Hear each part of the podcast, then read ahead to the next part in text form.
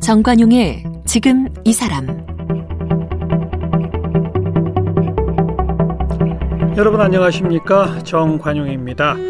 어제에 이어서 오늘도 인권재단 사람의 박래군 소장 함께 만납니다. 우리나라 인권운동의 상징격 되는 분이죠. 어제는 이 노동운동가를 꿈꾸다가 1980년대 말 동생의 분신으로 참 뜻하지 않게 유가족 협의회 활동을 시작해서 33년째 인권운동을 하고 있는 어, 박래군 소장의 인생에 대한 말씀 쭉 들어봤는데요. 오늘 이어서 어, 한국 사회 인권의 변화, 인권 실태의 변화 어떻게 진단하고 계신지 말씀 듣겠습니다. 인권재단 사람의 박래군 소장 최근에 책 내셨더라고요? 예, 예. 제목이 우리에겐 기억할 것이 있다라는 어, 제목입니다. 예. 기억할 것이 뭐죠? 아, 국가폭력의 현장을 좀쭉 음. 돌아다닌 겁니다. 그래서 이제 그 우리 현대사와 관련돼서 음. 대한민국의 탄생서부터 우리가 이제 아주 비극적인 일들이 굉장히 많았거든요. 그래서 제주 4.3에서부터 음. 어, 최근에 이제 세월호 참사까지 어, 여덟 곳의 현장을 소개하고 네. 그래서 거기에서 이제 인권의 의미, 인권의 의미도 좀 설명하고 음. 어, 사건도 설명하고 그래서 그때 이제 고통당했던 사람들 기억하자 이런 얘기들을 좀 하고 있었던 한국 거죠. 현대사의 예. 잊지 말아야 할 여덟 가지 예. 이야기. 예. 그거로군요. 그 원래 이제 두 권으로 이렇게 이제 하려고 그랬는데 음. 이 권을 또 써야지 완성체가 아. 되거든요. 아. 그래서 이제 일단 여덟 곳 여덟 곳 다닌 곳을 어. 어.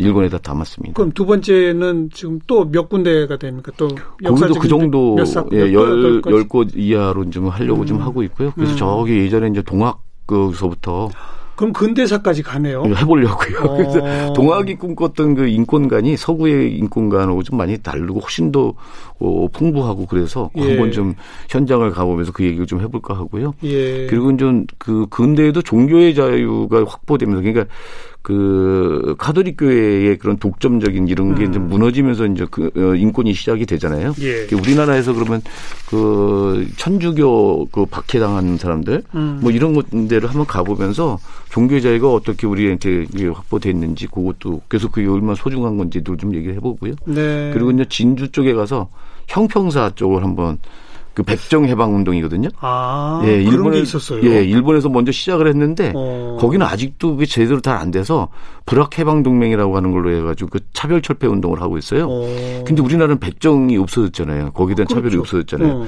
그 운동했던 거를 한번 의미를 살펴보면서 우리 지금도 그 여러 가지 운동은 언제 언제예요? 예? 시기적으로? 백정? 그게 1930 20년대 30년대 사이입니다. 아, 그렇습니까? 예, 예, 예. 저 금시초문인데. 아, 그러세요? 아, 이거 너무 좋네요. 그러면 그래서 소개해 주면서 이런 이게 차별 철폐 운동들 지금까지 한번 연결해서 한번 의미를 한번 찾아보고요. 음. 그리고 이제 한국 전쟁 시기에 그런 분단 현장과 거기 민간인 학살 민간인 학살 다시 고좀 좌우 할 것 없이 딱 예, 많았죠. 예, 예, 그런 것도 좀 하면서 음. 자꾸 이게 아픈 거를 잊으면 안 되니까 이런 거 자꾸 좀 되새겨 보기도 하고요.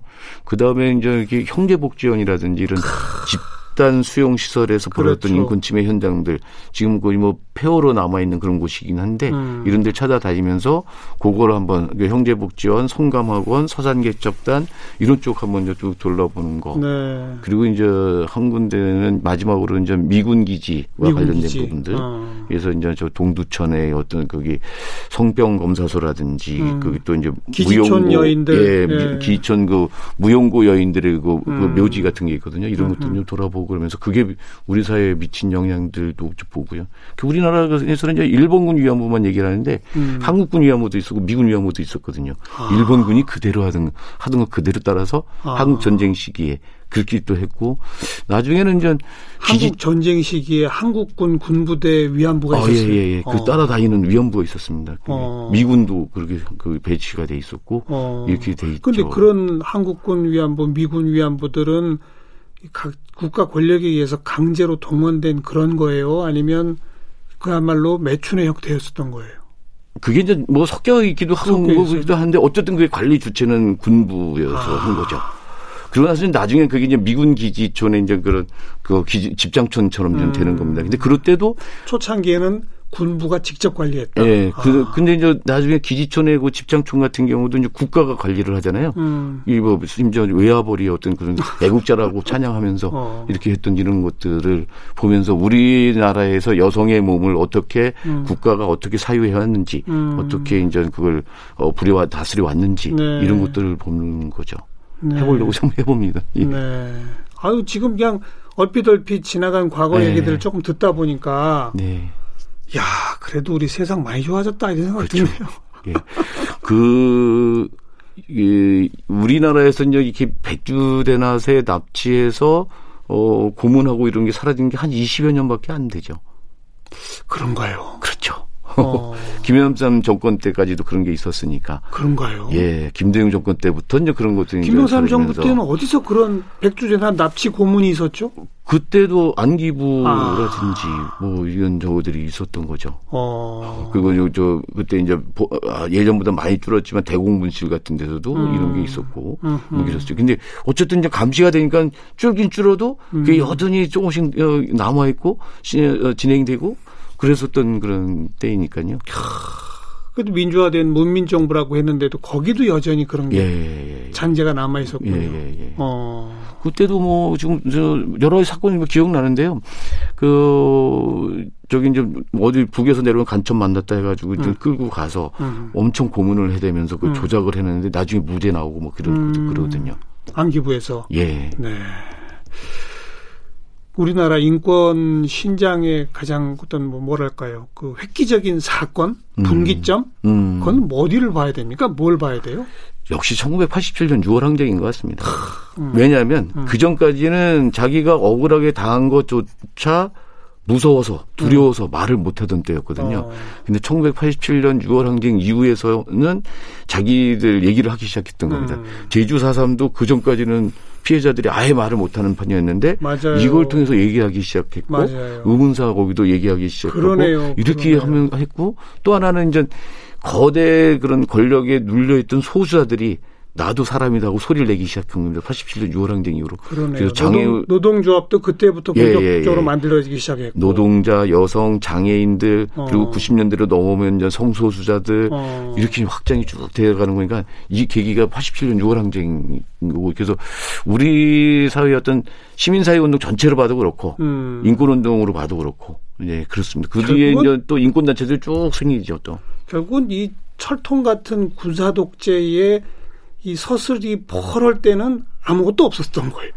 겁나서 못하는 운동을 거죠. 운동을 할 수가 없었던 예, 거죠. 겁나서 못하는 거고. 어. 그래서 그런 시기에는 굉장히 이렇게 좀 지사적인 어떤 이런 운동이 통했었던 그렇죠. 것 같아요. 그래서 재야 인사들이 그냥 반독재 운동 예, 그거였죠. 예, 예, 예. 어. 그러니까 87년 이후 진짜 민주화 실천 가족 협의회 같은 것도 만들어지고 예, 예. 예. 유가족 유월 항쟁 전에 만들어지긴 했는데 어, 예, 그렇군요. 그 다음에 이제 그게 제일 큰 분기점이라면 음. 우리나라 국가인권위원회가 만들어진 게 2001년도입니다. 2001년입니까? 예, 예. 아, 김대중 정부의 후반부네요. 예, 2001년 11월 25일 날 이제 설립이 음. 됐고요. 음. 그 전에 이제 한 3년 동안의 그런 그런 설립 투쟁들이 쭉 있었고, 네. 예, 그러면서 이제 그 과정을 거쳐서 만들어졌고, 그러면서 국가인권위가 들어서니까 우리가 이제 여태까지 접근하지 못했던 인권 사각지대에 접근하기 시작을 하는 겁니다. 음. 그러니까 인권위원회도 뭐 다 잘못 잘했다고는 할 수는 없지만, 이래서 감옥에 이제 들어가지 못하니까, 예. 접근하지 못하니까 이 인권 침해가 계속 그 반복적으로 문제가 생기는 거거든요. 근데 국가인권위가 직접 들어 가서 조사를 하고 그러니까 그렇죠. 이런 문제들이 생기고 교도소에 있던 먹방이 사라졌어요. 먹방. 먹방이 먹방이라는 새까만 방입니다. 전등불도 없고 아유, 그, 그, 창문도 없고 예예 어. 빛 하나 안 들어오는. 그런 방이거든요. 거기다가 어, 독방이죠. 예예 예, 뒤로 이제 수갑을 채워서 묶어가지고 다 집어넣거든요. 그러면 사람들이 어, 배변을 옷에다 그대로 지려야 아이고, 되고요. 음. 그리고 밥을 개밥을 먹어야 되거든요. 이런 끔찍한 그런 저기가 있었는데 어. 이게 사라진 게 국가인권위가 들어오고 나서 사라진 거예요. 그리고 이제 사회복지시설 같은 경우에도 이제 민간에서 계속 조사만 형제복지원 같은 거. 예, 이제 어. 형제복지원은 87년도 저기 있었으니까 음. 한적인데 그 뒤에 이제 뭐 어, 수많은 이제 그 사회복지시설에서 인권 유린이 있었거든요. 그런 것들에 대해서 또 조사 들어가니까 거기가 또 달라지기 시작하고.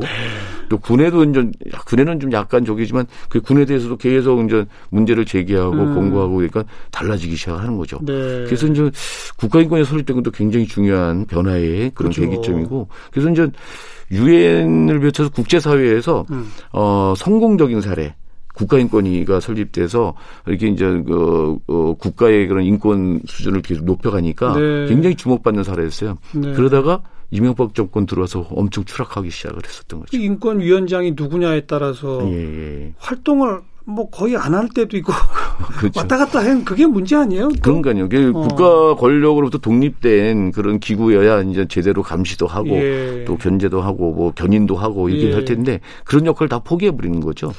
자, 이명박 정부 때인지 기억이 나는 게 인권위원회에서 이 인권 신장에 공로 세웠다고 상 주겠다고 했더니 그 수상자로 결정된 사람이 네. 나는 당신네들이 주는 상 안 탄다. 예, 예, 그런 기억도 거부도 하고 막 예, 그랬잖아요. 예, 예, 예, 당시 위원장이 좀 너무 심했었던 것 같습니다. 음. 그래서 아 그때 이제 국제기구인 그 엠네스티, 예. 엠네스티에서도 이제 우리나라의 그런 집회 시위를 탄압하는 게 너무 심하니까 음. 나와서 조사하라고 그랬거든요. 그 광우병 때, 광우병 촛불 집회 때.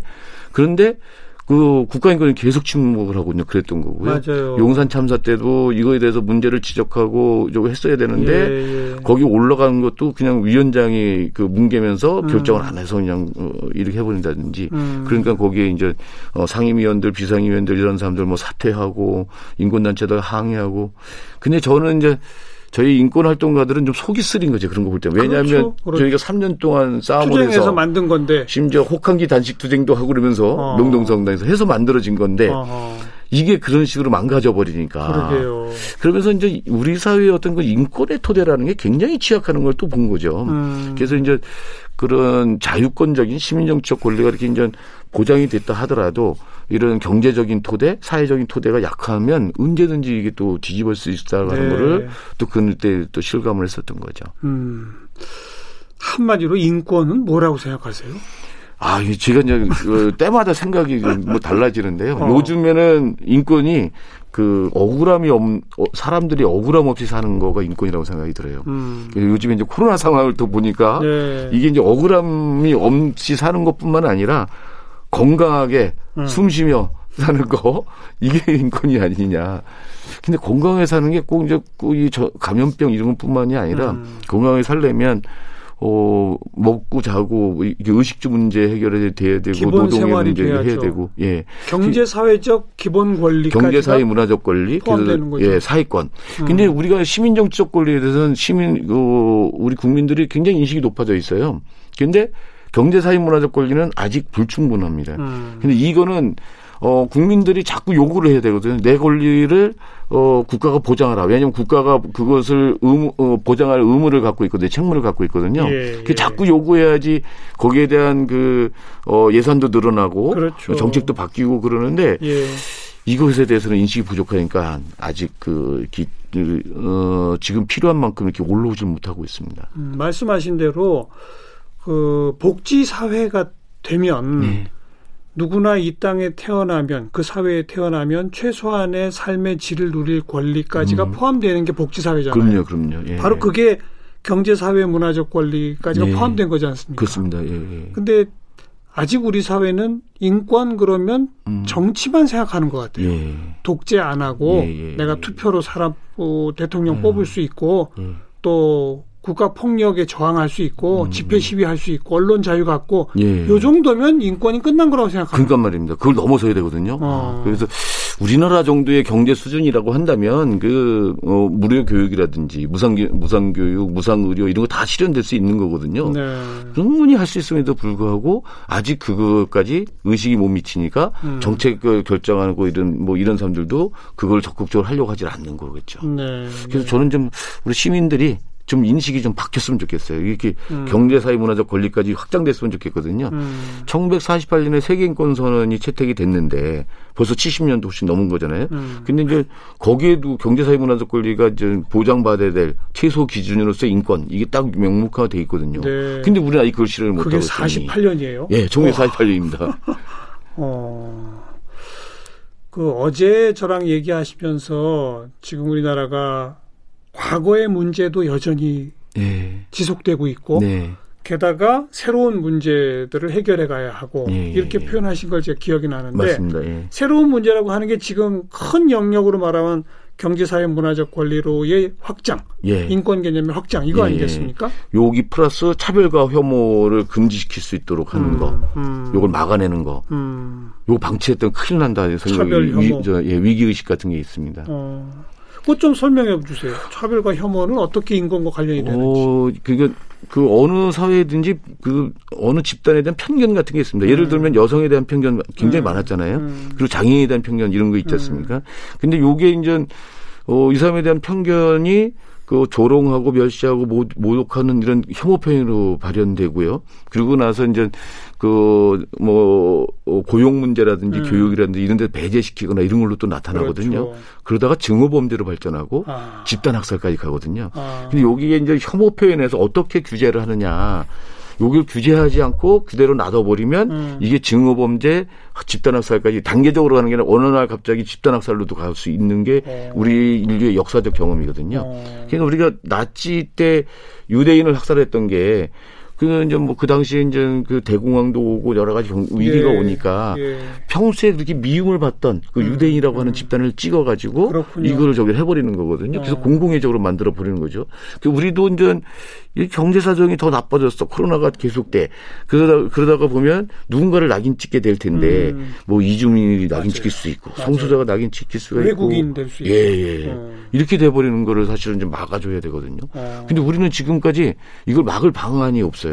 음. 막뭐 우리가 이제 시민들이 막자 막자 이렇게 하고 그런데 음. 그 목소리보다는 어, 그 혐오 표현을 하는 저거들이 정치인들도 또 조장하기도 하고 그러면서 네. 엄청나게 나아져가거든요. 이걸 그대로 방치할 수는 없는 거 아니냐. 그래서 저희가 인권운동 쪽에서는 그래서 차별금지법을 이번엔 좀꼭 만들자라고 그, 좀 하고 있습니다. 그, 왜 그렇게 차별금지법 안에 이 성적 지향에 따른 예, 차별을 금지한다는 그 예, 그 표현 들어간 것 때문에 예, 예, 예. 그 개신교계 일각에서 예. 강력히 반대하고 그래서 이제 그래서 지금 안 되는 거 아니에요? 근데 거기도 그렇고 이제 이 입법하는 국회의원들이 차별금지법에 대한 이해가 없이 어. 그 소신이 이제 약한 거죠. 인권적인 어떤 그 신념이 약한 거죠. 그래서 이제 뭐 이거를 발의를 하면 막그 기독교 그 보수 기독교 쪽에 그 항의 전화가 엄청 오니까 글쎄요. 그냥 철회하고 철회하면서 여태까지 못 하고 그랬었던 거거든요. 네. 어, 물론 그 대형 교회 이런 쪽에는 표가 많으니까 의식을 안 할 수는 없겠지만 음. 이 차별금지법이 진짜 교회 파기법도 아니고 가정 파기법도 아니고 예. 차별을 금지하면서 우리 서로 평등하게 하자. 그 아까 같은 그런 혐오 표현 같은 것들을 없애고 음. 우리 서로 존중하는 사회 만들자고 하는 건데 그럼 차별금지법을 제정하는 걸 반대한다? 그럼 차별을 우리가 용인하고 차별하는 걸 정상적으로 보자고 그러는 거냐? 어. 하는 게 진짜 묻고 싶거든요. 참, 아 이거 국가인권위원장 제가 인터뷰해 보니까 네, 예, 예. 차별금지법이라는 말 자체가 예, 예, 예. 부정적 용어들로 가득 차 있잖아요. 예, 그래서 이제는 평등법으로 이름을 바꾸겠다 그러더라고요. 그래가지고 이번에 이제 국가인권위가 6월 30일 날그 음. 평등 및 차별금지에 관한 법률 안을 음. 제정을 국회가 할 것을 공고하는 그런 걸 결정을 그러면서 했습니다. 약칭을 평등법이라고. 예, 예, 약칭을 평등법이라고 했습니다. 우리도 그렇게 부르자고요. 예, 좋습니다. 평등 사회를 위해서는 예, 평등법 예, 예, 반드시 만들어져야 한다. 예, 그거기죠. 네, 그렇습니다. 음. 꼭 이게 약자나 소수자들을 갖다 꼭 찍어서 그러니까 음. 우리 학교 다닐 때 반에서 이제 그 좀 힘없는 아이들 가지고 이렇게 그 타켓을 잡아갖고 좀 왕따 시키고 막 그러잖아요. 이런 것들을 이, 성인들의 사이에서 그대로 하는 거고요. 음. 이게 또 용인되다 보니까 이런 혐오 표현들에 대해서 용기를 주는 거예요. 음.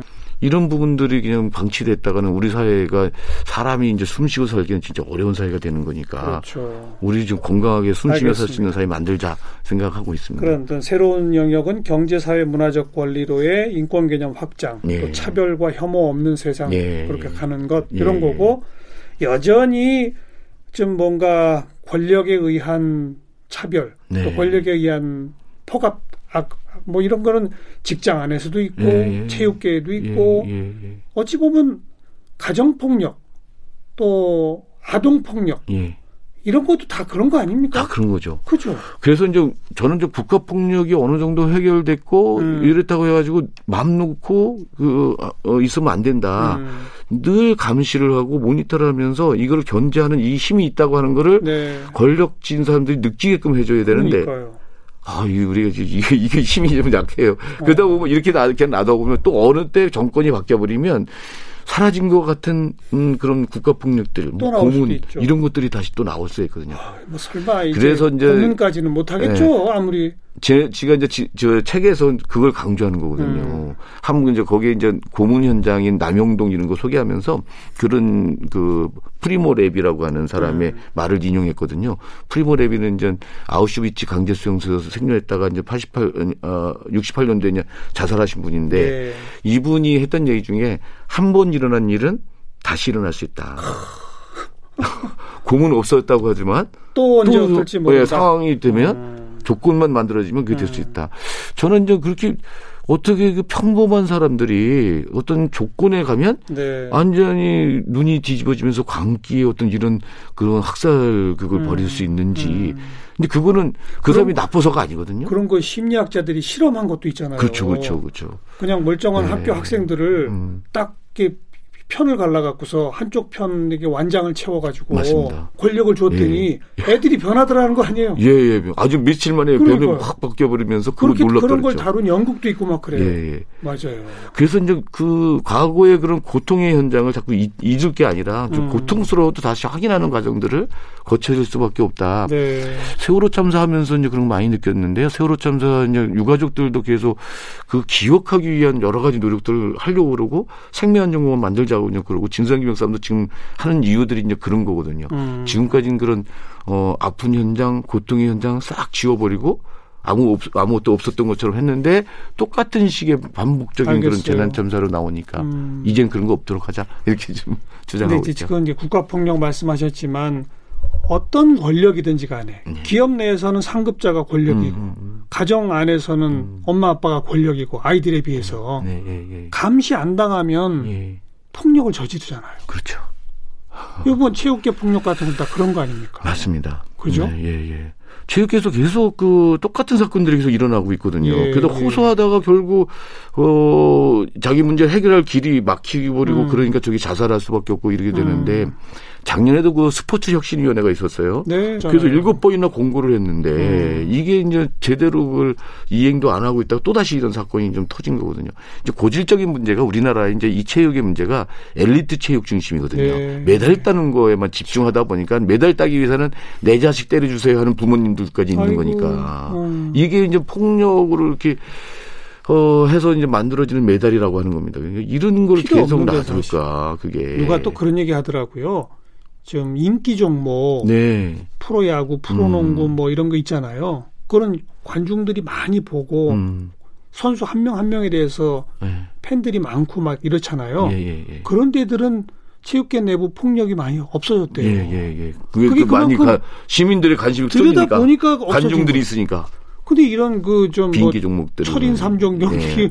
잘 모르잖아요. 그러니까요. 이런 데는 음. 여전하다는 거죠. 그렇죠. 한마디로 음.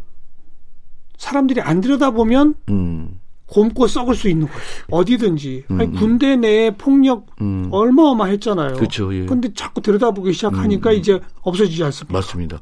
그때 이제 의문사 싸움을 할 때요. 음. 군 의문사 가족들이 문제 제기를 하니까 진짜 이게 사고로 죽는 거라든지 자살하는 걸 군에서 하는 게 확 떨어져요. 그러니까요.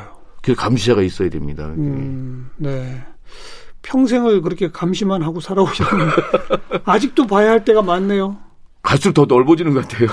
예, 예. 음. 예전에는 이렇게 가시권에 안 들어오다가 어, 이제 점점점 그 우리 사회도 발전하고 또 음. 인식이 넓어지고 그러면서 또 이제 그게 어, 새로운 못 보던 어, 점들도 이렇게 드러나고 예전에 체육계 쪽에 인권 문제 생각도 못 했던 거거든요. 그렇어요. 예. 어, 거기 이제 원래 그, 그때도 체육계의 폭력은 만연해 있지만 그럼요, 그럼요. 워낙 급한 뭐 국가 폭력, 국가 권력에 의한 고문, 살인 뭐 이런 네. 게막 있으니까 그렇죠. 급한 불 먼저 끊는다고. 네. 그러다 눈을 돌리고 보니 구석구석에 다 그냥 네. 그런 거로군요. 이제는 이제 인권 재단이나 뭐 이런 몇몇 단체에 맡길 일이 아니에요. 그럼요. 예, 예. 온 국민이 함께 해야죠. 어, 그래서 함께하는 방법들이 일단 그, 그 참여를 해주시는 거, 네. 이제 인권단체들이 어쨌든 자기 그 단체라도 유지하고 또 아니면 활동을 계속할 수 있도록 이제 뭐 음. 후원이라도 좀 하는 거, 예. 또 아니면 저 그 시민단체들이 하는 강좌라도 좀 들어가서 그렇죠. 좀 하든지, 그렇죠. 아니면 활동하는 것들이 좀 여러 가지 있거든요. 음. 같이 모임들 하고 그런 데도 좀 나가주고 뭐 이렇게 하는 것들이 큰 힘이 되겠죠. 음. 이게 시민들의 그런 지지와 관심 없이는 인권운동 유지가 되기 어렵습니다. 알겠습니다. 인권재단 사람의 박래군 소장 이제 오늘 보내드리면서 자이언티가 부른 양화대교 예. 그 가사와 곡조가 그렇게 마음에 들어 하신다고. 아 눈물 나게 했던 감옥에서 들을 때 너무 울컥했던 그런 노래입니다. 음, 예. 함께 들으면서 보내드릴게요. 고맙습니다. 예, 고맙습니다.